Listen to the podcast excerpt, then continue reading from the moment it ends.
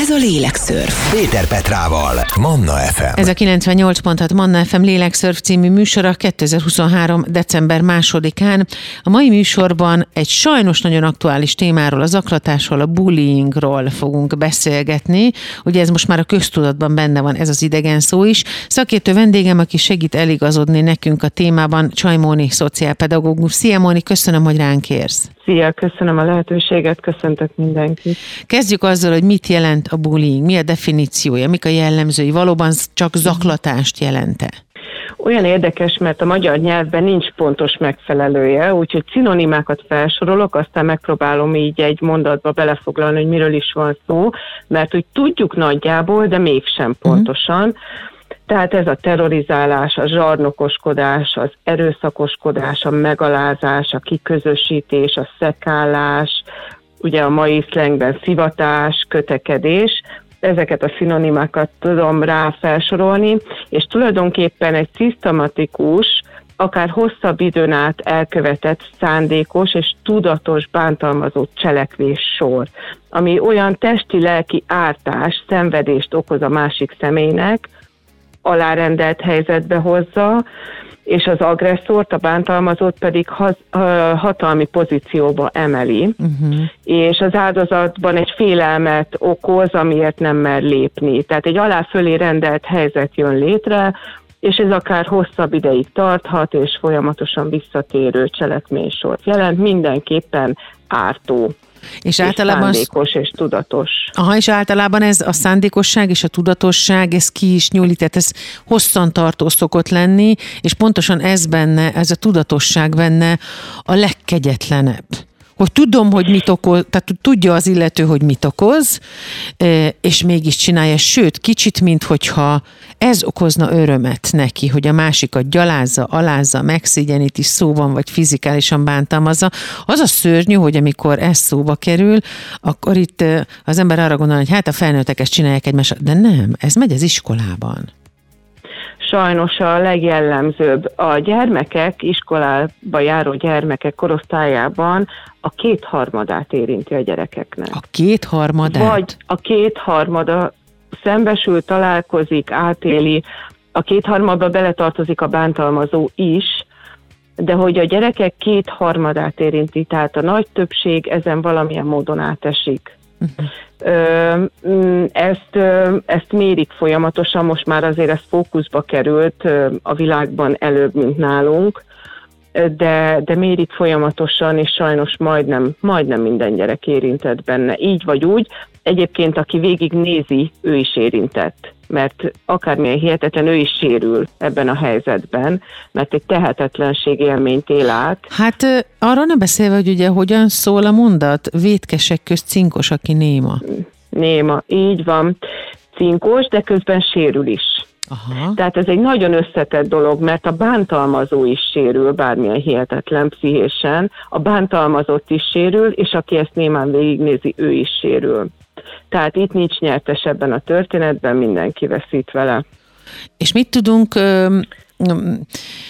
nem is tudom, létezik-e olyan, amikor ezt tipizálni lehet, és mondjuk még valaki nem egy, egy ilyen elkövető, de mondjuk látni benne azokat a személyiségjegyeket.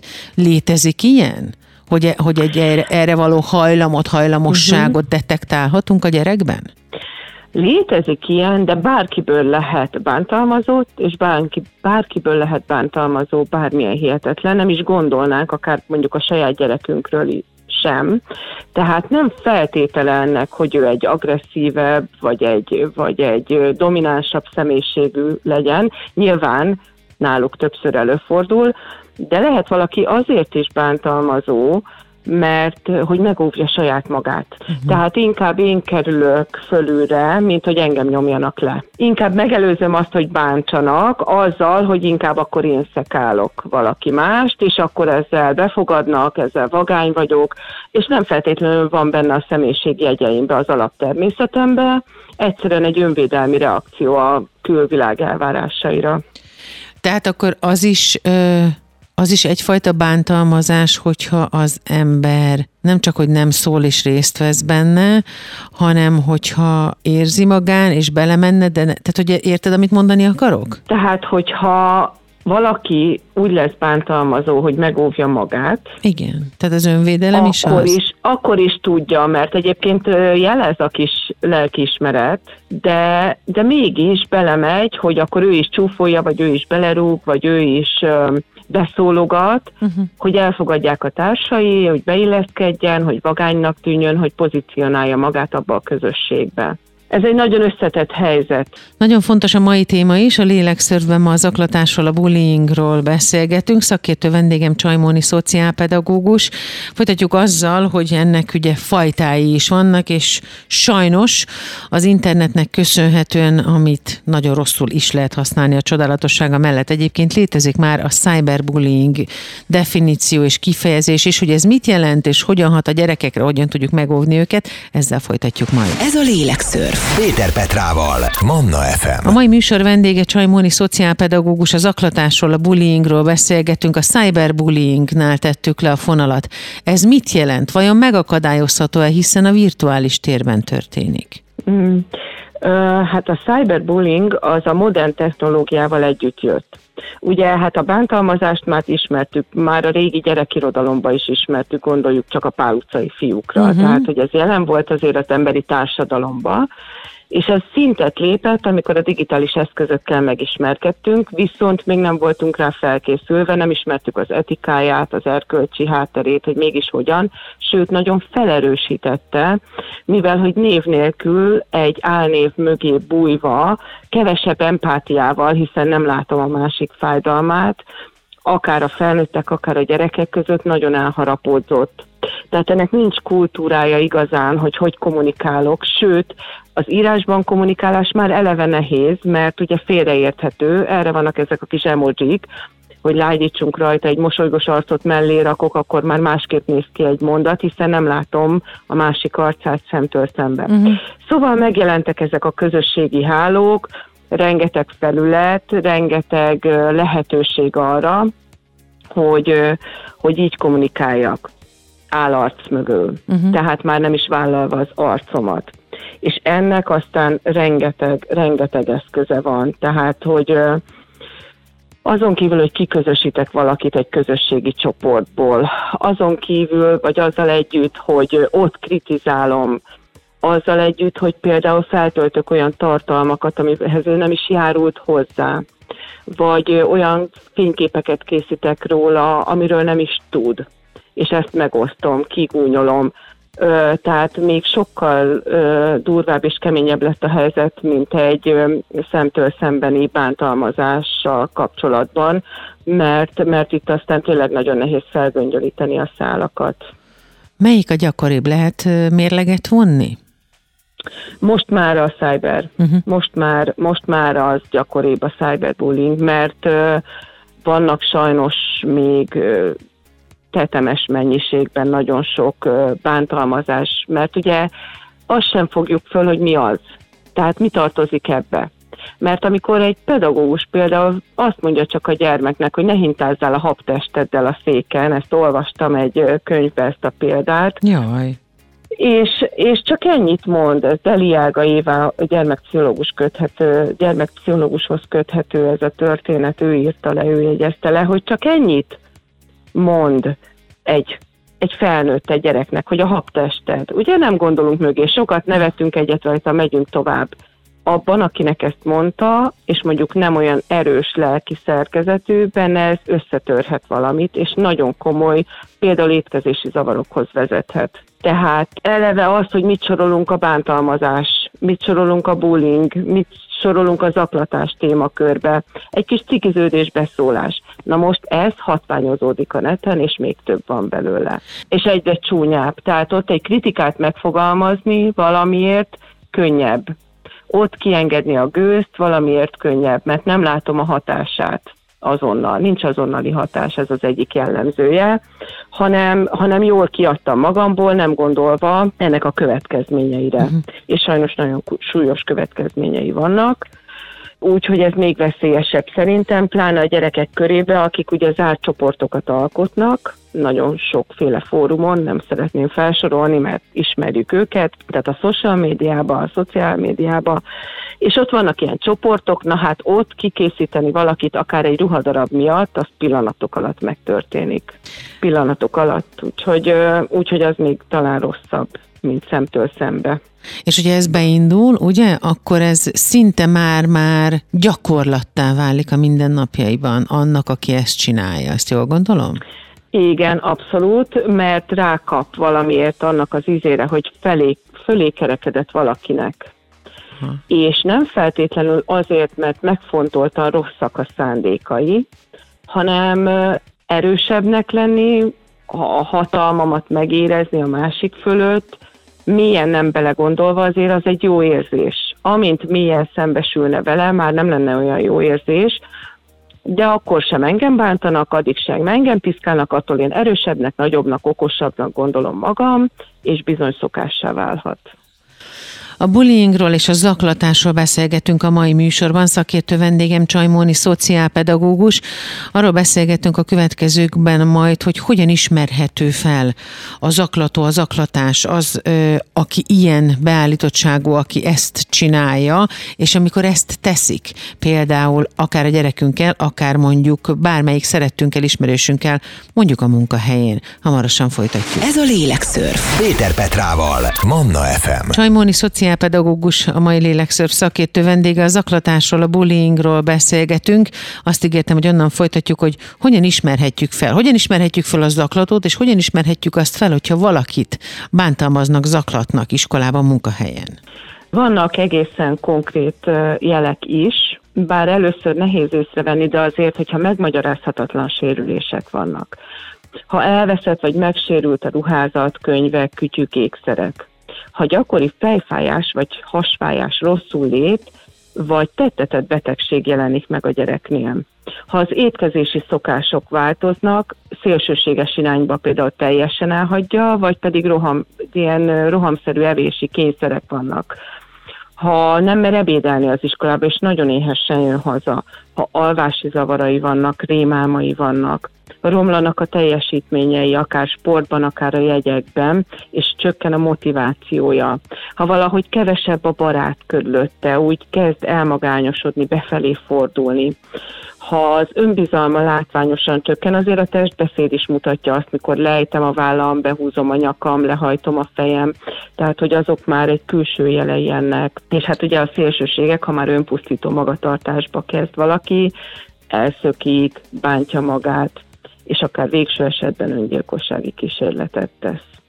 Tehát ezek azért vannak fokozatok, de amint észreveszem a gyermekemen vagy a barátomon ezt a fajta viselkedést, akkor már érdemes elkezdeni puhatolózni és körbejárni ezt a témát, és annak is vannak jelei, ha valaki a bántó oldalon kezd el megváltozni, mm. vagy bánt valakit, mert sokkal több verekedésbe, veszekedésbe bonyolódik.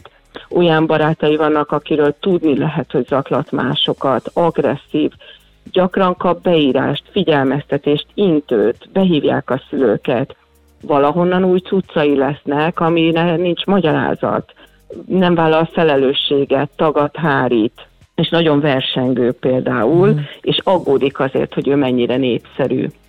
Tehát a bántalmazást, aki bántalmazó, neki is vannak tünetei, jelei, és a bántalmazottnak is, hogyha kicsi korban kiépítettünk egy kapcsolatot a gyerekünkkel, és rálátunk, akkor ezeket észre fogjuk venni. Mennyiben van felelőssége a szülőnek abból a szempontból, hogy képes-e észrevenni azokat a jeleket, amik arra utalnak, hogy a gyereke, akiről sose gondolta volna, ő egy bántalmazó típussá vált, vagy ilyen magatartást uh-huh. folytat? Mert ugye itt nagyon sokszor van tagadás, nem, az én gyerekem nem. Itt közös a felelősség a pedagógusokkal. Ez azért érdekes, mert hogyha megnézzük, hogyha a gyerek reggel nyolctól délután négyig az iskolába tölti az idejét, itt történnek a nagyobb dolgok, és mikor hazamegy, sem biztos, hogy egyből találkozik a szülővel, vagy sok időt tud vele tölteni. Tehát abban van szerintem inkább felelőssége a szülőnek, ha a pedagógus jelez azt, mennyire veszi komolyan, vagy mennyire ignorálja és hárítja. Mm. Mert ugye itt az iskolában, vagy a, vagy a középiskolában, vagy akár egy sportolónál, a, az edzőnél, szerintem hamarabb észrevehető. Uh-huh. Otthon is, ha nagyon jó a kapcsolat, de mondjuk egy kis kamasz, kamasz gyerek azért már eleve ilyen, hogy bezárkózik, ugye? És akkor nem biztos, hogy egyből ez egy tünet. Egyszerűen csak egy korral járó dolog, ami természetes. És ezért fontos a szülői felelősség abból a szempontból, hogy hallgat-e a pedagógusra, ha jelez felé, meg az első szóra, amit a gyerek elpöttyint otthon, ha jó a kapcsolatunk, akkor fog rá utalni, ha nem is mondja ki egy az egyben, hogy mi történik vele, akkor arra egyből mozduljunk rá. Tehát ne hagyjuk, hogy jó, hát mondja a gyerek, hogy, hogy ez most nagyon rossz neki, de á, nálunk is volt ilyen a mikorunkban is. Nekem sokkal rosszabb volt, majd kibírja így ezt azért. Van. Hú, de sokszor szokott élni. Minket is elvertek. Igen. Igen. Mi is kaptunk, lerendeztük egymás között, csak ez már nem az a világ. Igen. Ez úgy, nem az a világ. Szülők, tessék nagyon figyelni, szülők, nagyszülők, kedves pedagógusok, nagyon fontos téma van ma is a Lélekszörfben. Az zaklatásról, a bullyingról beszélgetünk, szakértő vendégem Csajmóni szociálpedagógus, azzal folytatjuk majd, hogy milyen típusai és milyen jellemzői vannak a zaklatásnak, illetve a bullyingnak. A Lélekszörf hamarosan folytatódik. Ez a Lélekszörf. Péter Petrával, Manna ef em. Zaklatás és bullying, sajnos nagyon aktuális a téma, erről beszélgetünk a mai műsorban. A szakértő vendégem Csajmóni szociálpedagógus. Ott tettük le a fonalat, hogy milyen típusai és milyen jellemzői vannak mindennek. Mire figyeljünk? Először a cyberbullyingra térnék ki, hogy milyen típusai vannak, ezt így összegyűjtöttem előre, mert hogy fontos, hogy felismerjük, hogy melyik milyen csoportba tartozik. Van egyszer az a sértő, ellenséges, kegyetlen vagy vulgáris üzenetek küldése az áldozatról más személyeknek vagy csoportoknak, e-mailben, es em es-ben, chatten, bármilyen formában. Tehát mondjuk egy osztálynak a, a messenger csoportjában valaki elkezd csúnyaságokat, vagy, vagy, vagy megalázó igen. mondatokat, megszégyenítő szavakat, uh-huh, uh-huh, igen, vagy igen, terjeszteni igen. valamit. Így van. A másik az igazságtalan bántó üzenetek, ez is nagyjából ide tartozik, de mégis külön választanám, mert nem vulgáris és nem lejárató, hanem inkább bántó, sértő a másikra nézve. Van a kiközösítés, amikor egy online csoportból teljesen kiközösítik, ignorálják, nem veszik be, vagy akár törlik, kizárják. Ez is egyfajta bántalmazás, ez is nagy fájdalmat tud okozni. Az identitás lopás, tehát az áldozat nevében tesz valamit, hogy bajba keverje, hogy rontsa a hírnevét. Ez is gyakori? Igen. És elfordítsa a barátait, tehát gyakorlatilag az ő nevébe írogat, nagyon könnyen meg tudják tenni. Ez is a nagy probléma, ide betűzném azt, hogy sajnos a szülők, a pedagógusok a gyerekekhez képest le vannak maradva a technológiában. Uh-huh. Tehát nem tudjuk azt a tempót, azt a tudást, amit ők tudnak ö, ilyen gyorsan elsajátítani, és sokszor nem is látjuk, hogy mi történik, csak amikor már nagy a baj.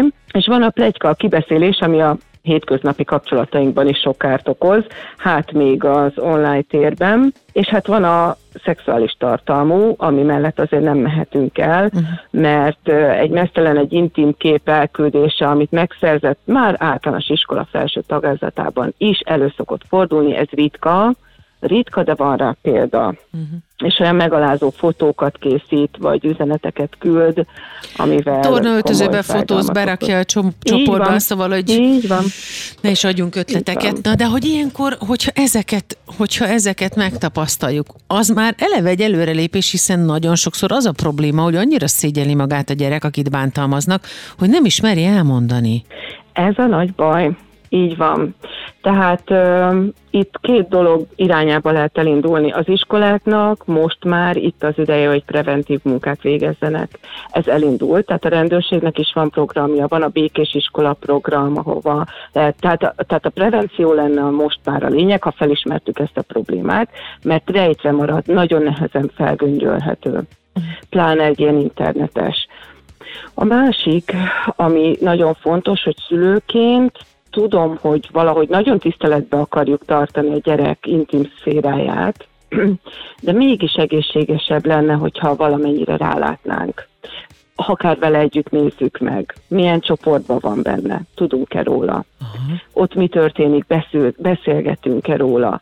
Tehát, hogy azért nem egy olyan ördögtől való dolog, még egy tizennégy évkor alatti gyermeknél, ha mi látjuk, hogy ő mit csinál az online térben. Én nem titkos megle, megfigyelésre gondolok, mert van olyan szülő, aki bizony ö, nyomon követi a gyermeke telefonját és ö, online életét.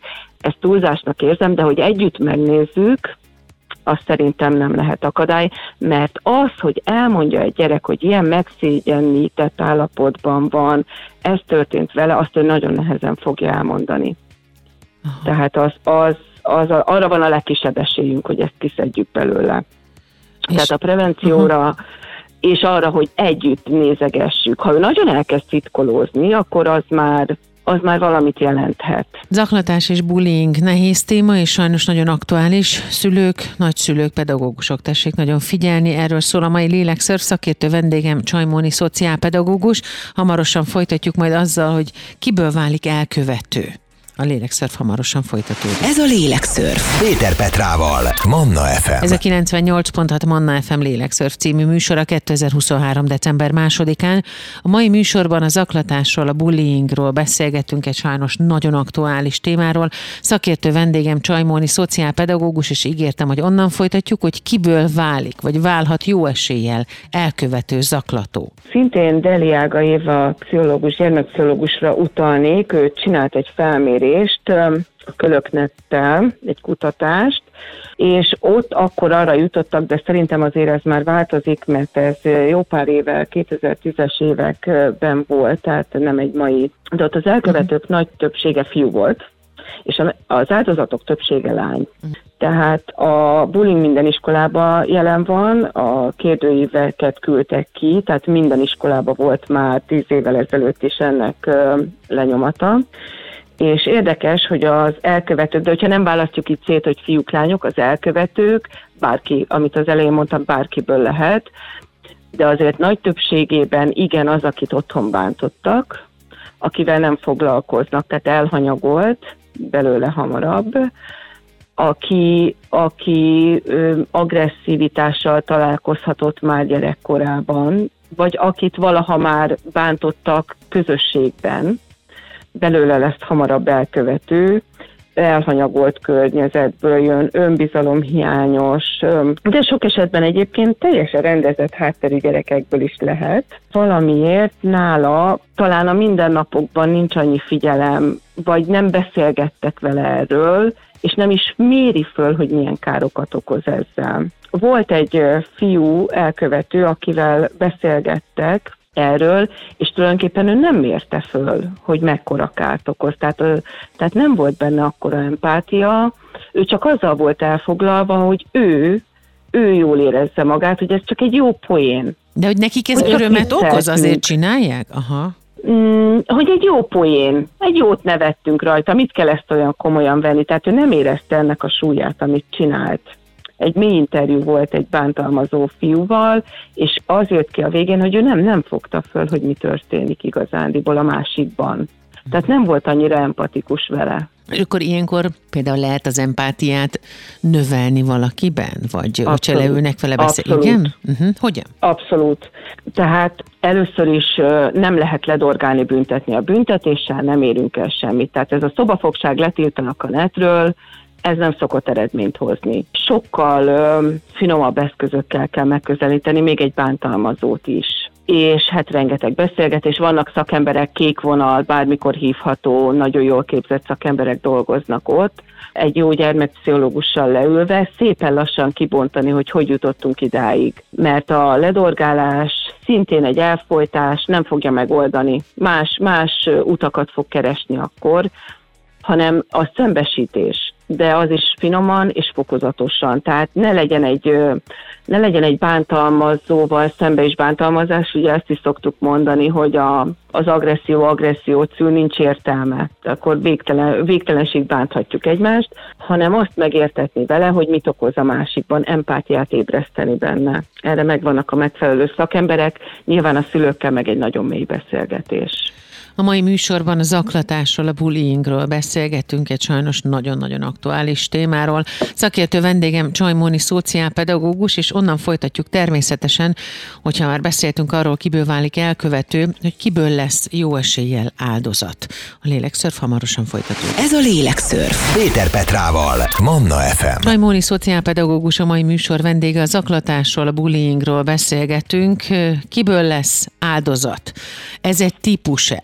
És akkor aki áldozat típus vagy áldozat szerepbe kerül, az jó eséllyel ilyen felnőtt is marad-e, Móni? Mm, nem. Tehát aki áldozat szerepbe kerül, nem olyan típus. Uh-huh. Bárkiből lehet bármikor áldozat. Lehet, hogy egy teljesen jó családi hátterű, nyilván nem ez a jellemző, nyilván az a jellemző, hogy már eleve van egy pici önbizalomhiány, akár a megjelenése miatt, mondjuk beszélhetünk a túlsúlyról, klasszikus bántalmazottak a túlsúlyosak, vagy beszélhetünk egy elhanyagoltságról, vagy egy szociális háttérről, de bárkiből lehet. Még egy teljesen kiegyensúlyozott háttérrel rendelkező gyerekből is, ha éppen valamiért őt megtalálják, és ő félelemmel reagál erre. Tehát, hogy sikerül őt ö, ebbe az áldozat pozícióba kényszeríteni. Ö, nem hibáztatjuk az áldozatokat, tehát ö, semmiképpen nem ő a hibás azért, ami történik, mert olyan meglepetésszerű lehet, hogy éppen ő vele kezdenek ki, hogy nem is várható el, hogy ő ezt úgy reagálja le olyan stabilan, hogy ettől ő megvédje magát. Tehát bárkiből lehet áldozat, de nyilván akinek van valami speciális külső jegye vagy belső tulajdonsága, ő belőlük hamarabb. Akár a saját gyerekkoromból is tudok egy példát hozni. Volt egy kislány, túlsúlyos volt, és csak egyszerűen adtak neki egy gúnynevet. Nem szekálták egyfolytában, csak Gömbinek hívták. Ő felnőttként megszállottan fogyókúrázott, sőt, odáig ment, hogy evészavarai voltak, és nagyon-nagyon vékony lett. Nyilván utána különböző munkákkal rendbe hozta ezt, és, és pszichológus segítségével és terápia segítségével egy nagyon egészséges életmódot él, és irigyrésre mértó alkata van és sportol, egész életében dolgozik ezzel. Uh-huh. Pedig csak egy, pedig csak egy gúnynév volt. Tehát ez már nagyon szerették régen őt. Létezett, igaz? Tehát ugye ez az aklatás, a bullying, ez, ez meg a mi gyerekkorunkban is, ahogy meséled. Igen, csak most szélesebb lett a paletta, és szélsőségesebbek a bántalmazások, pláne a cyberbullying miatt. Uh-huh. Tehát igen, akkor is volt, és a mai napig nem késő feldolgozni, aki ilyennel szembesül gyerekkorába. Tehát, hogy ezen, és akkor ez a másik kérdésedre a válasz, hogy így marad-e? Uh-huh. Ö, nem. Nagyon sokat lehet vele dolgozni, de ott marad tüskeként, amivel foglalkozni kell. Hozzáteszem, hogy egy-egy ilyen tüske nagyon sokat segíthet később felnőtt korban, hogy, hogy egy önismereti úton elinduljon, és sokat dolgozzon magán valaki. Uh-huh. Amikor uh, ilyenben van része az embernek, bármelyik oldalon is, az mindenképpen egy lelki sérülést, és egy, hát reméljük, hogy csak időszakos, de akár egy torzulást is okozhat, amiből nagyon-nagyon nehéz kijönni. Igen, igen, itt minél előbb a felismerés, tehát, hogy minél előbb segítséget kér felnőttől, és mi komolyan is vesszük ezt a segítségkérést, tehát minél előbb segítséget kér az áldozat, annál kisebb sérülésekkel úszja meg, hogyha ez ismét, és nagyon nehéz segítséget kérni, ezt ide rakom zárójelbe, de három felkiáltó jellel, tehát hogy nagyon nehéz ezt felfogni, megérteni és szólni, hogy egyáltalán velem mi történik. Mert ugye egy áldozat nagyon sokszor elhiszi magáról, amit mondanak neki. Tehát azonosul azzal a szereppel, amivel ilyenkor azonosítják. Tehát mondjuk egy túlsúly esetén, vagy akár egy szemüveg esetén, ami most már divat, de régen nem volt, vagy egy fogszabályzó esetén, ő az önértékelését oda helyezi, ahova ugye a kortársak jelzései alapján került. Tehát, hogyha felé az jön, hogy ezáltal ő kevesebb, rosszabb, azt ő nem biztos, hogy meg tudja így fogalmazni. Tehát már ez nagyon nehéz, de minél előbb segítséget kap, annál kevesebb sérüléssel lehet megúszni a dolgot. A mai műsorban az zaklatásról, a bullyingról beszélgetünk, szakértő vendégem Csajmóni szociálpedagógus. Onnan folytatjuk majd, hogy ez milyen hatással van a gyerekre, a családra, a gyerek lelkére, a családi lélekre, a közös lélekre, és milyen felnőtt válik azokból, akik a bullyingnak valamilyen részében meg kell, hogy jelenjenek, akik résztvevői egy ilyen helyzetnek. Hamarosan folytatjuk. Ez a Lélekszörf. Péter Petrával, Manna ef em. A mai műsorban az zaklatásról, a bullyingról beszélgetünk. Vendégem Csajmóni szociálpedagógus, és ígértem, hogy onnan folytatjuk, hogy milyen hatással van ez a gyerekre, a gyerekekre, a családra, az ő lelkükre. Hát ha csak abba belegondolunk egy pillanatig, hogyha a bántalmazott gyerek elkezd ennyire bezárkózni, akkor a szülők, hogyha nem tudják az okát ennek, akkor, és mondjuk egy elég jól működő családról beszélünk, tehát a szülők, ha nem tudják annak az okát, hogy miért kezd ilyen tüskés lenni, miért kezd ilyen, ilyen zárkózott lenni, vagy akár még mufurc is, és visszaszólogató, gondolhatják, hogy a korából adódik, de mégis, hát milyen hangulata lesz annak a családnak, ugye? Tehát, hogyha hazamegy a gyerek, ledobja a táskát, bevonul a szobájába, ha hozzászólnak, akkor morog egyet, vagy csak sír mindenen, akkor az az egész családra kihatással van. És hogyha szembesül a szülő azzal, hogy ez miért történik, legalább már szembesül vele, akkor tud neki segíteni, de jön az önvád. Szerintem a szülői élettel együtt megszületik a bűntudat is. Tehát egy szülő, hogyha gondos szülő, mindig érez igen. valamiért egy kis bűntudatot. Hol voltam? Hát hogy lehet, hogy nem láttam? Igen. Igen. Így van. Tehát van egy önhibáztatás is, tehát én azt gondolom, hogy ilyenkor nagyon jó egy család terápiába gondolkodni, és együttműködve a gyerekkel és egy szakemberrel ezt megoldani. Így tud a család ebből kimászni viszonylag egészségesen, minél hamarabb elcsípte ezt a történetet. A bántalmazó gyermek szülei szintén bűntudatot fognak érezni, akik gondoskodó szülőkről beszélünk most, hát én nem ilyennek neveltem. Mi történt ezzel a gyerekkel? Miért történt ez vele? Nagyon sok kérdést felvet, amivel foglalkoznia kell a családnak így együtt. És akkor a család tágabb értelemben is kihat, mert akkor az a bántalmazó gyermek szülei, rokonai, Egy, egyfajta szégyenérzetet is átélhetnek. Ö, egy kisebb közösségben, egy faluba gondoljunk bele, hogy ott mit él át egy ilyen szülő, egy nagyszülő. Hát mi nem ilyen világot éltünk, mi nem így neveltük ezeket a gyerekeket, hát mi történhetett? És sokszor esetleg bántással reagálnak a bántalmazó gyerekre, pedig nem ez a megoldás. Uh-huh. Nem bánthatják, nem ez a megoldás, hanem szintén megint leülni, megbeszélni, átélni, átérezni annak a gyereknek a helyzetét, mert ha bántják és a család ellene fordul, azzal az, hogy ő bántalmazó, nem oldódott meg. Én mindig minden gyereknevelésnél abban hiszek, hogy van jóvátételi lehetősége mindenkinek. Segítsünk jóvá tenni. És lehet, hogy egy fantasztikus eredményt fog hozni, hogy ő hibázott, én idealista vagyok, tehát, hogy egy fantasztikus lehetőséget fog hozni az, hogy ő hibázott, szembesült, megtanulta, jóvá teszi. Ez, a, ez lenne a cél. Nyilván ez ideális esetben így történik, sajnos a többségi esetben nem. Uh-huh. Hogyha több gyerek van a családban, két, három, négy testvér akár, és közülük az egyikről kiderül, hogy bántalmazó vagy áldozat, ilyen iskolai bántalmazásban, uh-huh. hogyan hat ez a többi testvérre? Őket be lehet-e vonni, hogy segítsenek, amikor ez Abszolút. Mondjuk napvilágra kerül? Abszolút, az sem mindegy, hogy kisebb vagy nagyobb, és hogy a családon belül is volt-e ilyen. Uh-huh. Mert ugye azért testvérek között is lehet, az is bántalmazás, az is bullying, hogyha rendszeresen ütöm-vágom az öcsémet. Vagy Tehát, szóban bántalmazom, mondjuk két lány testvér. Vagy szóban bántalmazom, degradálom, nagyon mély sebeket tud ütni, és ez viszont abszolút és szintisztán a szülő felelőssége. Tehát a, a testvéreket hogyan nevelem, az abszolút a szülő felelőssége.